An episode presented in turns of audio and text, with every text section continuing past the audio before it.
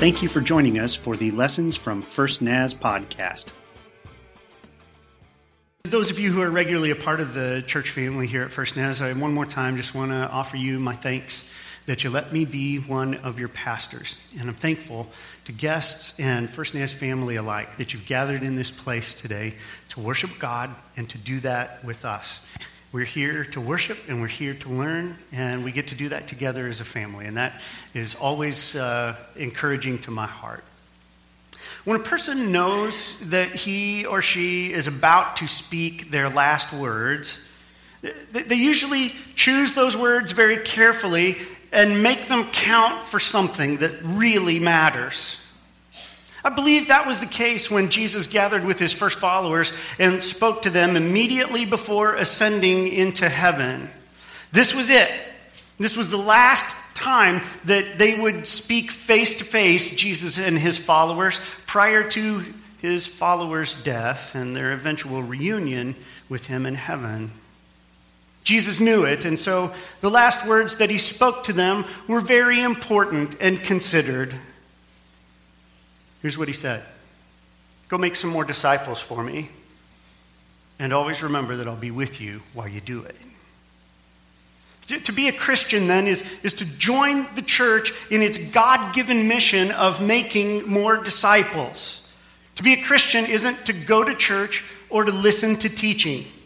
To be a Christian, essentially so, is to join the church in its God given mission to make more disciples. If we don't know what a disciple is, however, it's pretty hard to make some of them. So uh, we'll uh, unpack that a little bit from time to time around here. It's what we've been doing over the last few weeks. A disciple is someone who connects with God and with other people, who very intentionally grows in their faith, and then serves in obedience to God, but also as a way of experiencing that full life that Jesus promised to all of his followers. Over the past few weeks, we've learned how to establish a, first connection with God and then how to strengthen your personal connection with God in your personal private time and also in a couple of public settings. If you want to learn more about that, firstnaz.com, media page, you can figure it out from there. But today, and again next Sunday, I want to talk about growing, intentionally so, in our faith. Did you know that God has a goal for you? He has a goal for you, and it is that you would grow in your faith. Parents have goals for their kids. Kids know that, right? Mom and dad constantly push, push, push here and there because, and reminding you of the things that you ought to be doing. Why is that? Just because we're parents and we get to play the authority card? No. It's because we have these dreams and these goals for you. Truth is, God also has goals for us. You should know that uh, parents have uh, a number of goals for their kids, among them that they grow up, right? None of us hope that our 31 year old children act like 3.1 year old children. Oh, yeah, that's where I get the amens. Sure. Thanks, Lisa. Yeah. Yeah. Great theological truths. Grow up, kids, right? No one looks, ever looks at their little baby and says, She's fine just as she is. I hope she I hope she never changes. I hope she always has to wear a diaper. I, I hope that, that she always has to have someone clean her up. I hope she always cries herself to sleep at night and then cries me awake in the middle of the night. I hope she can never do anything to help herself, let alone other people. That'd be just fine. That's never any parent's goal. Parents have goals for their kids, and God has some for you. Today, I want to talk to you about one of God's goals for you that you grow up in your faith. We're going to look at two passages of Scripture, and in each of them, I want to talk to you about what it, what it tells us about God's goal for us, a specific action we can take so that we can attain the goal, and then the results, what it will look like when it's actually happening in our lives so that we can know that we're growing in the faith. And the first passage is part of that passage that Lisa read to us earlier. And I would invite you, please, to stand with me in honor of the reading of God's Word. Lord, ultimately, this isn't respect for a book, this, this standing and bowing our heads. It's respect for you. And it's hope that you'll say something to us through the pages of this old book that we've read. You've done it countless times before. We have every confidence that you'll do it again. We do not take it for granted. We stand and bow before you in respect and in hunger. Feed us and fill us, we pray. Amen. 1 Peter chapter 2, just verses 1 and 2. Remember, he's an old friend of Jesus, knew him very well, traveled with him daily for about three years. By the time he writes this letter, he disappeared off the New Testament stage for a matter of decades. And when he shows up, he's no longer that loudmouth, brash young man that we read about in the Gospels. He's one who has suffered for the faith. He's one who's planted many churches, and those people have begun to suffer for their faith in Jesus. And he writes these words Therefore, rid yourselves of all malice and all deceit hypocrisy, envy, and slander of every kind. Like newborn babies, crave pure spiritual milk, so that by it you may grow up in your salvation, now that you've tasted that the Lord is good. This is the word of the Lord. You may be seated. Uh, not this past week, but the week before, Noah, my oldest, and I took a, a trip to Nashville, Tennessee. He was checking out a college there. And so we got up early in the morning, because if you're flying out of Lewiston, you're getting up early in the morning. And we got on a plane, and we had three flights to Nashville, and we had two flights coming home. And on every single one of them was a crying baby. You're laughing because you weren't on the plane. I think I knew one of those crying babies. And so I was tempted to have a little bit of compassion, but there's this thing in my head whenever there's a crying baby on an airplane. And fortunately, at age 46, I've learned to restrain that thing because it wants to just look at that poor, helpless mom who is praying that the baby will be quiet. And I just want to say, Give that kid a bottle shut her up. And you do too. That's where I should have got the amens, Lisa. Okay? So, uh, as I was sitting there on the first flight of the day and the little kid got tuned up, I felt the rising in me, and I realized two things. Number one, I'm a terrible human being. But because I just wanted the kid to shut up. I really didn't care anything about the kid. I just, it was all about me. I realized I'm a terrible person. And as I prayed about that, I realized the second thing, and it's this the point of the bottle has never been to pacify the baby, but to grow it up. I just wanted mama to stick the plug in there. That's not the point of the bottle. The point of the bottle is to, to provide nutrition so that that baby can grow healthy and grow bigger. When we read uh, the Apostle Peter, he says God has a goal for you. And that goal is that you grow up in your faith. You see those two words, so that? It tells us the reason. Something, whatever we read next, has a purpose. And the thing before it was all leading us there. He says there's this thing that God wants for you. It's that you may grow up in your faith had this discussion a handful of times in recent days. How many, how many times does a person have to say yes to God in order to be saved? I think just one. How many yeses does it take to be a true disciple of Jesus? It takes at least one every day. Right? It's, it's this continual yes to God that takes us deeper into relationship with Him, that helps us realize, I don't know, I've been a Christian, let's see, 46, 39, 39 years now. It's the kind of walk that, that 39 years into your faith will help you realize, well, you are one selfish booger at 545 in the morning. God wants us to grow up in our faith. And if here's the problem if it's only his goal, it's never going to happen.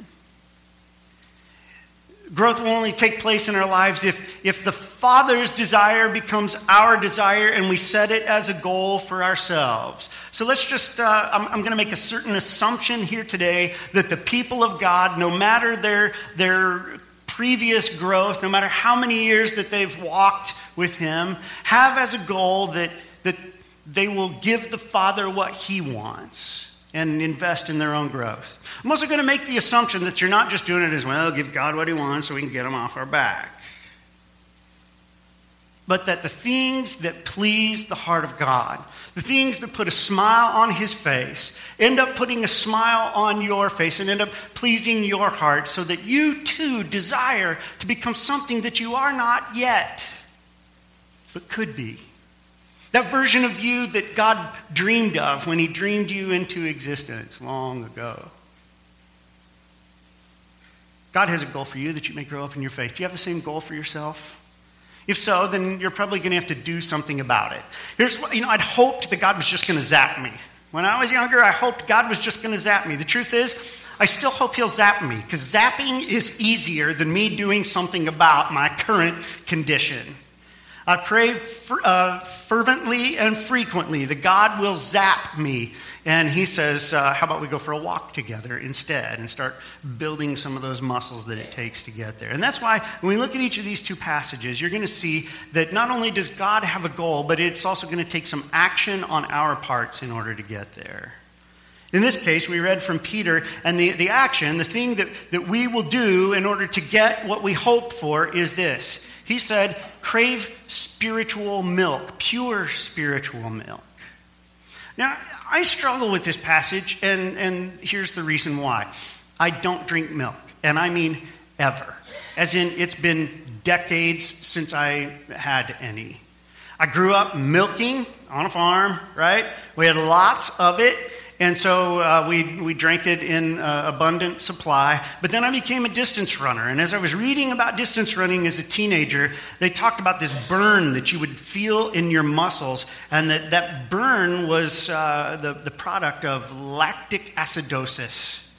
And there was this little ding that happened in my head lactic. Milk, lacto, Hmm, maybe I shouldn't drink milk. And so when I was 15, I quit drinking milk. And um, I don't know why, but now I can't get it down to save my soul. I, just so you know, between now and when I die, I'm never drinking any more milk.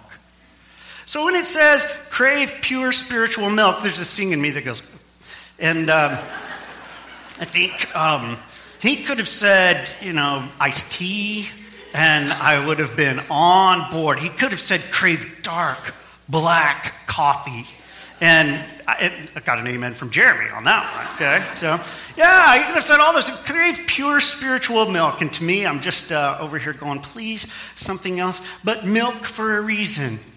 Milk for a reason. It shows up here for a reason, and it's because that's how the babies begin. When the babies are born, they aren't strong. They're healthy because they've been in this incredibly protective, perfect place. But immediately upon their exit into this larger world, there are things that attack that baby's well being, and somebody has to give that baby milk early on.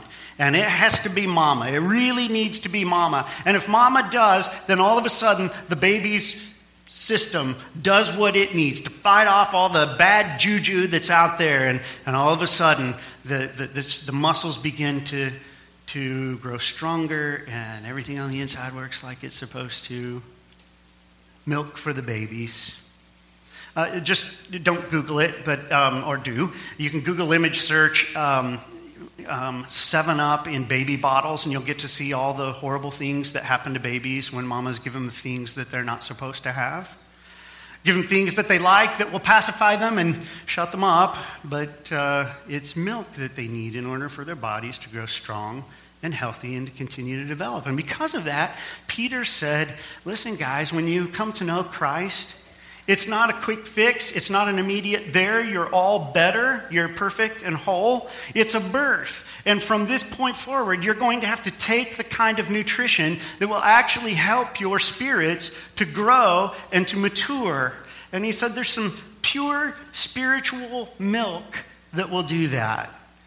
And he was talking to us about the scriptures themselves. It's kind of an interesting idea because Peter was writing the scriptures at the time and didn't really have a sense of, oh, I'm writing the Bible. But, but his people had scriptures that had nourished him when he was a child. I don't know if they had um, Torah quizzing, but Gina, you might want to look into it because it's a thing now that we've said it, right? Uh, I see the shirts already with the scroll. But uh, Peter was a, was a guy who was trained by his parents and by synagogue and then ultimately by Jesus. He was given the, the, the view of Old Testament scriptures, incomplete as they were, and still it nurtured him to the place of faith where he became one of the leaders in the faith. Crave pure spiritual milk. Now here's the reality you may have to cultivate a taste for it. If I was ever going to become a milk drinker again, I would probably have to start slow. Take one slug of the stuff, choke it down, tell myself milk does a body good, wear a little milk mustache for a while, come back to it tomorrow. Maybe I'll start with some in my coffee, right? Sometimes in life, there are things that are good for us, but we don't have much of a taste for them yet. Not saying we despise them, but we just haven't developed a taste for them yet, but we need to.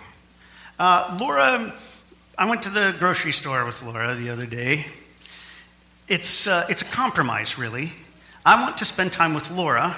I don't like to shop for groceries.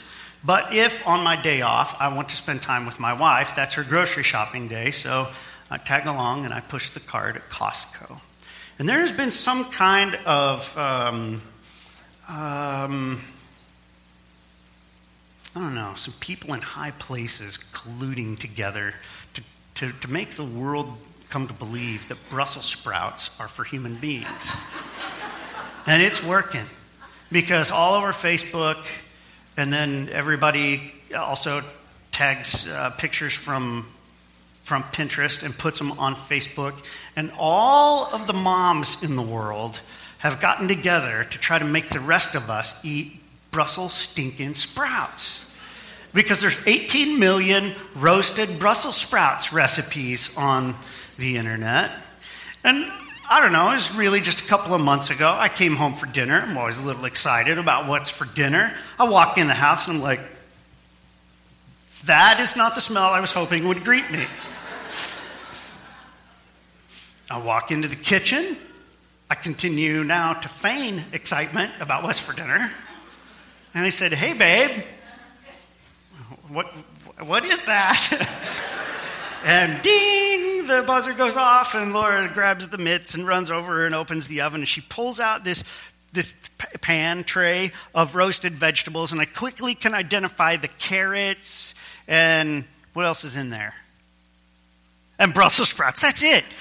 Carrots and Brussels sprouts. What are you doing to me?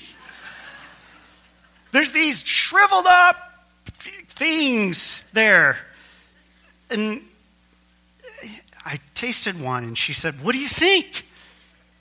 And I just kept chewing. And after I chewed it for a while, I realized it's not half bad. It's all bad. It's, it, it, no. I, I, actually, it wasn't. It was, it was not half bad. And I think that's probably what I said, because we have this honest relationship here. I said, that's not what I said was that's not as bad as I expected it to be. Okay, there's the truth. Now we've got a truthful relationship this way too. I said it's not as bad as I expected it to be. And so uh, I put some more on my plate, trying to be a good example to my children. And um, we sat at the table, and they started, and they started eating them like they liked them. And so I ate a few more, and I thought, I can't believe this, but I, I think I think now I'm actually okay with the Brussels sprouts, and and there were a few left over, and I had them for lunch the next day, and I went on day two. These, these I think I kind of like them, and so now I have told Laura, put it in the rotation regularly Apparently, I'm a Brussels sprouts guy now. I told you guys this time last year about quinoa, and I moved from that tastes like eating sawdust to one of my favorite things. Now I'm a Brussels sprouts guy. I'm growing. What do you know? More mature. Thank you. Yes. Now, uh, children and teens, you should be able to get a lot farther down the road by the time you're 46 than your dumb old pastor has. I can finally eat my vegetables. But the point that I'm making is this I had to cultivate a taste for something that I knew was good. And uh, just a little truth in advertising. Sometimes reading the Bible's boring. Sometimes it's offensive. There is stuff in there I don't want to tell to other people. There's stuff in there that's hard to read and understand. Hand of testimony, anybody, or is it just your past? Right. This stuff, it's hard reading. Some stuff in there that's great, but the great stuff I've read 800 times now, and so I have learned to continually cultivate a taste for that which can sustain and nurture me. I read from Genesis through Revelation, and then I start over in Genesis and I read through to Revelation. Then I go to the beginning of the book and I read Genesis through Revelation to make sure I'm not just reading the parts that I do like and the parts that comfort me and the parts that make me feel all warm and fuzzy. Because there's things in there that challenge my faith there's things in there that, that I wrestle to the ground and that I have to let wrestle me to the ground. And I cultivate a taste for them by continuing to take them in. What's it going to take for you to grow up in your faith? He's, he's provided this pure spiritual milk, and you're going to have to drink it. And you're going to have to drink it until you like it. And, and some days you're going to have to drink it because you know it's good for you there's some results that will take place in your life once you actually start doing the stuff of, of drinking the pure spiritual milk on a regular basis. It's going to change you.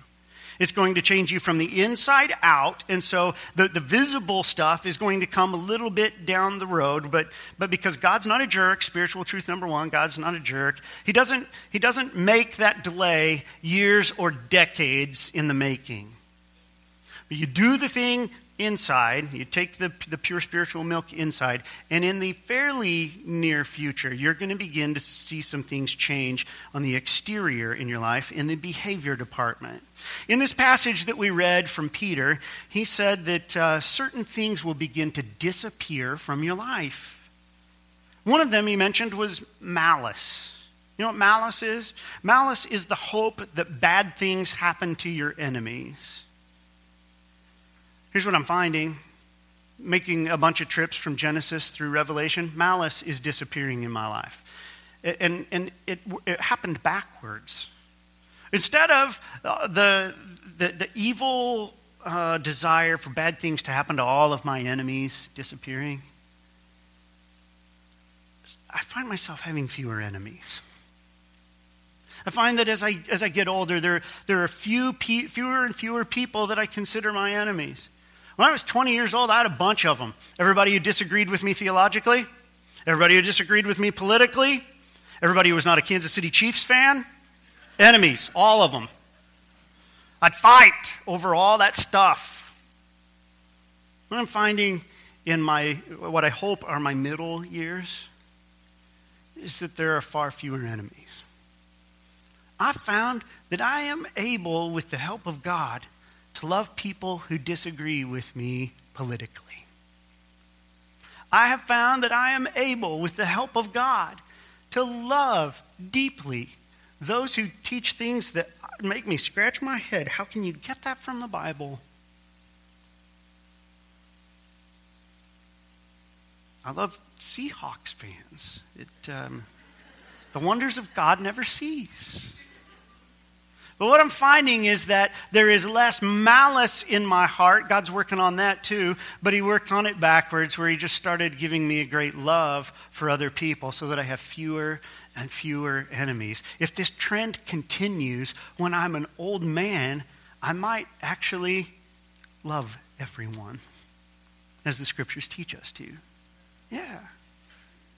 He said malice will disappear in your life if you, if you crave, teach yourself to, to want pure spiritual milk so that you take it in on a regular basis. He also said that uh, deceit will disappear from your life. You know what deceit is? It's outright lying, yes, but it's also the way that you hope people get tricked by you just narrowly avoiding lying.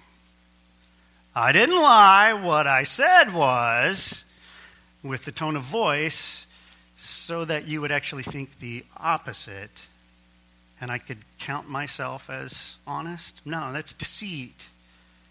Of course, lying will disappear from our lives. Uh, Peter said deceit will too, the times where you just kind of try to scoot past lying. He said hypocrisy will disappear from our lives. That's intentionally being something other than what you say you are. I preached a sermon on this some time ago. Um, honestly, when I look back, I think it's one of the most important sermons I've ever preached in my life. And it's this there's a difference between hypocrites and strugglers, okay?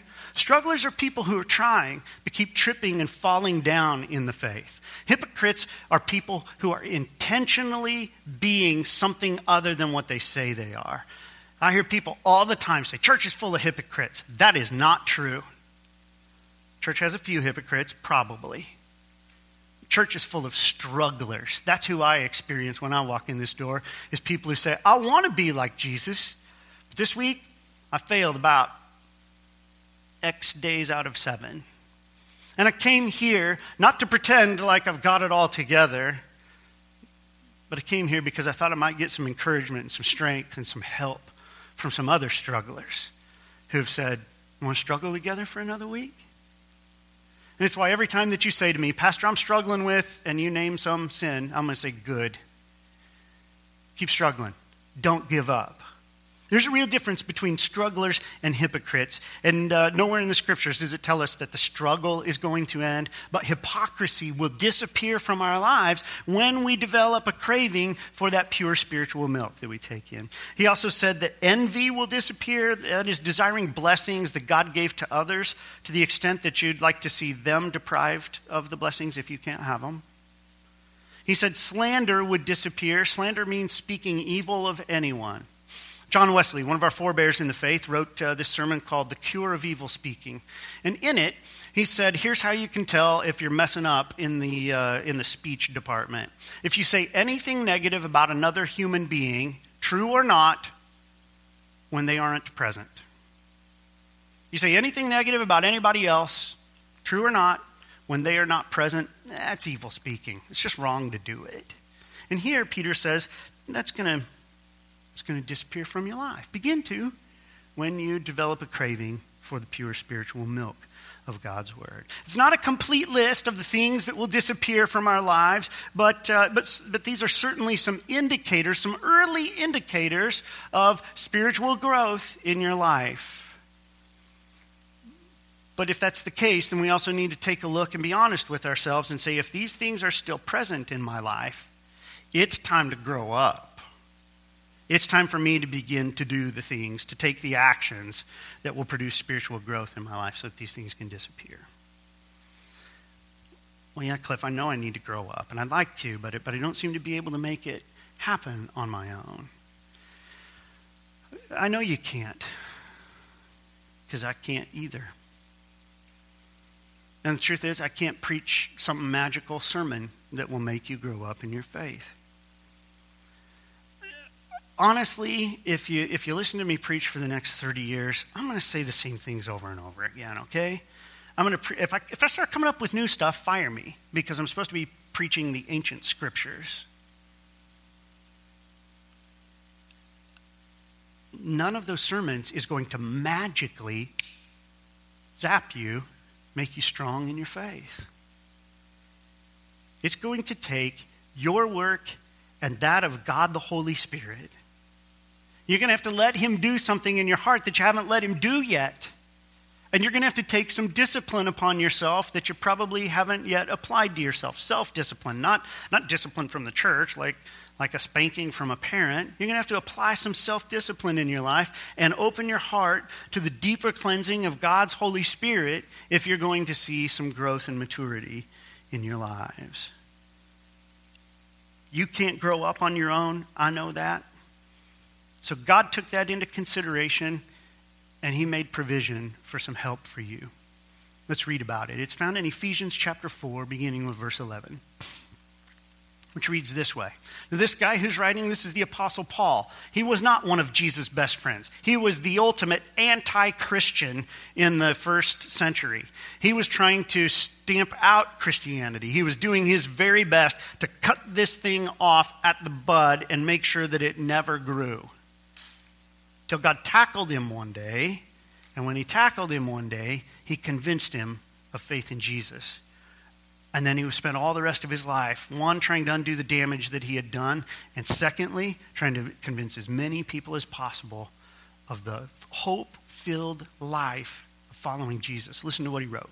So Christ himself gave the apostles, the prophets, the evangelists, the pastors, and the teachers to equip his people for works of service so that the body of Christ may be built up until we all reach unity in the faith and in the knowledge of the Son of God and become mature, attaining to the whole measure of the fullness of Christ. I have to read that again. That's really important. So, Christ himself gave the apostles, the prophets, the evangelists, the pastors, and the teachers to equip his people for works of service so that, so that what? Here's the purpose that the body of Christ may be built up until we all, and all means all. Okay. So that we all reach unity in the faith and in the knowledge of the Son of God and become mature, attaining to the whole measure of the fullness of Christ. In here, Peter, Paul wasn't saying, I want you to be half as good as Jesus. Then we will no longer be infants, tossed back and forth by the waves and blown here and there by every wind of teaching and by the cunning and craftiness of people in their deceitful scheming. Instead, speaking the truth in love, we will grow to become in every respect the mature body of Him who is the head, that is Christ. And from Him, the whole body, joined and held together by every supporting ligament, grows and builds itself up in love as each part does its work. Here we see the goal again. The goal is that, that we will grow to become the mature body of Christ. The question is, how will it happen? What kind of action does it take? And as I read that passage, I, can, I come to understand that it's going to take the work of pastor and people together so that we can all mature. It's going to take me doing my part, continuing to study the scriptures so that I can teach them and hopefully teach them well. It will be my job as time goes on to just make sure that, that the adults of this church are discipled well, that you have a path, a known path, an understandable path from immaturity to maturity in Christ. The reason that we're uh, involved in a staff search right now is because we also need some folks who will oversee the business of getting children and teens from immaturity to maturity in Christ. It's the work of pastors, but also the work of people together that will result in maturity. Here's what I found out a long time ago my arms are this long. Now, generally speaking, a person's uh, wingspan is identical to their height. So that makes mine, you know, 5'10 and a half when I was 20 and 5'10 now, and you know where this thing's going, right? Anybody remember the name of a great uh, heavyweight prize fighter, Muhammad Ali? You want to know why Ali was so great? He had an eight foot reach. Eight foot reach. It meant that um, he could punch Dwayne Pursoon in the nose from here, right back there. Okay? You want to get inside on Muhammad Ali? You better pack a lunch. It's a long walk. Out there, out there, out there. Held him out there. I wish I had long arms like, uh, like Muhammad Ali, but I don't. Mine are this long. You want to get discipled? Come get under them. That's as far as I can reach. Here's, here's what, what I'm driving at you can only disciple the willing. You can only disciple the willing. Pastors can have the greatest ideas and a bunch of lame ones. They can have these really fantastic programs and some really mediocre ones. And none of them will ever work for the people who don't show up. My arms are this long. The arms of your church are however long we can spread them together. But the truth is that we can only disciple the willing, those who come and get under our arms and begin the walk toward maturity together.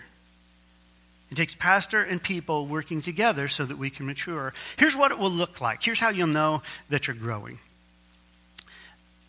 I have this ridiculous, uh, I'm an idealist, just so you know. Uh, I used to think it was youthful idealism, and I'm not young anymore, and I'm still idealistic. So uh, it's like this I have this goal for our church it's that everyone will actively participate in some ministry that is aimed at maturing them or someone else. I'll just say it as plain as I know how. It's my goal that we will one day all be helping to provide ministry and have none that simply suck life out of the vine. Here's what it'll look like when, we, when we're growing each part does its work. That's, that's what Paul wrote. Each part does its work. So show up. The world is run by those who show up. You want to know who make, who make great discipleship programs? People who show up. You want to know who makes great Sunday school? The people who show up. You know who makes great children's church, great women's Bible studies? The people who show up. That's what makes them great. The world is, is run by those who show up. Here are the statistics that I have to live with every day. The most recent statistics tell us that the average church member in America, not church attender, but the church member, those who have, have examined the doctrines of their church uh, and said, I believe that enough that I'm going to make a commitment to worshiping regularly with this local body and making myself available for service and leadership. There's the definition of members. The average church member in America now shows up for two religious events every six weeks. Not one every three. All the mathematicians said you were supposed to reduce the fraction, Cliff. It's two every six weeks, and here's why. People do whatever they do, and a month later go, man, we haven't been to church in a month. Hey, Laura, when's your Bible study start? Four weeks ago. Oh, we better get there. And, and they do for two weeks, and then it's, you know, Mother's Day, and, and the weather turns nice, and, and, and, and. it tells me that the best I can do from the pulpit is starve you to death slowly and painfully. I somehow was aiming higher than that. Here's how to get stronger. If you want to get stronger in your faith, you got to think in terms of athletic training metaphor. And uh, in athletics, you don't get you don't get stronger, faster, and better by doing less, by, by, by trying less hard. I had kids. I, I trained distance runners uh, back in Connell, where, where Carter grew up. And I had kids that would uh, sign up to train under me. I was coaching middle distance. And so, uh, as long as I could keep my eyes on them on the track, I could make them do exactly what I had designed. But when I sent them out on the road, I would find kids that were supposed to go for a three mile run, and they'd run one block from the school and hide in the bushes.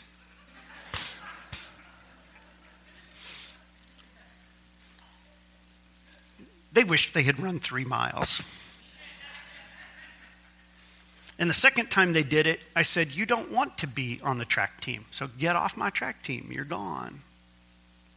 Because you can't get faster and stronger by doing nothing. Lift more weights, run farther distance. It means this put, put some real effort instead of just going through the motions. I had kids who showed up every single day, but they never pushed themselves. You know what they got? Not fast, miserable. Because they're showing up and going through the workout. They were, they were taking the same number of steps as everybody else, but because they really didn't put their hearts into it, they stayed as slow as they were at the beginning. And they watched everybody else growing and becoming successful. And they got miserable instead of getting stronger. So they're disappointed, and they came to the place where they hated practice, and they were disappointed on race day. No one can mature in their faith by becoming less frequent in attendance to worship. No one can, can, can grow in their faith by taking fewer Bible studies or spending less time in God's Word. Just the facts. I promise you guys I'd tell it to you straight. And it's what I'm doing today.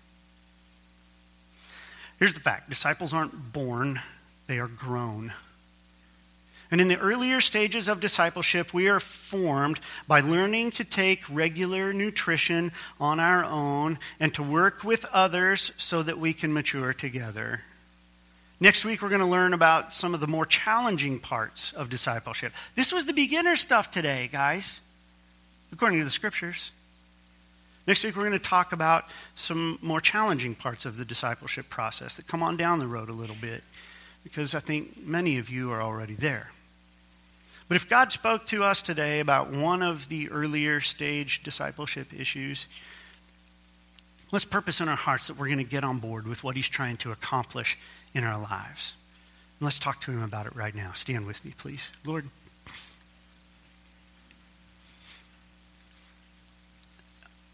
if there was anything in there for me, would you just highlight it in my thinking again right now? I'll listen for your voice.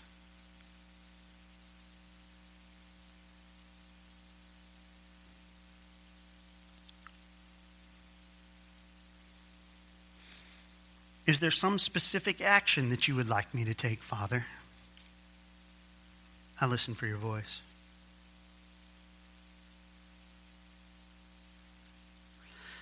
Lord, I give you thanks for your patience, and I give you thanks for your plan. It somehow makes my heart very glad to know that you have a dream and a goal for me.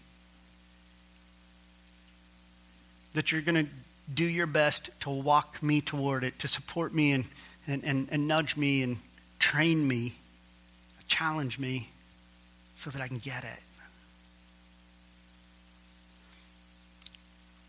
May your dreams for me become my own. I pray in your holy name. Amen. My friends, go with the blessing of God. And uh, would you do what Pam asked earlier? When you get in your cars before you leave, would you just say a prayer for your church board? Because we're going to meet now to, to discuss something very important about our future. Thank you.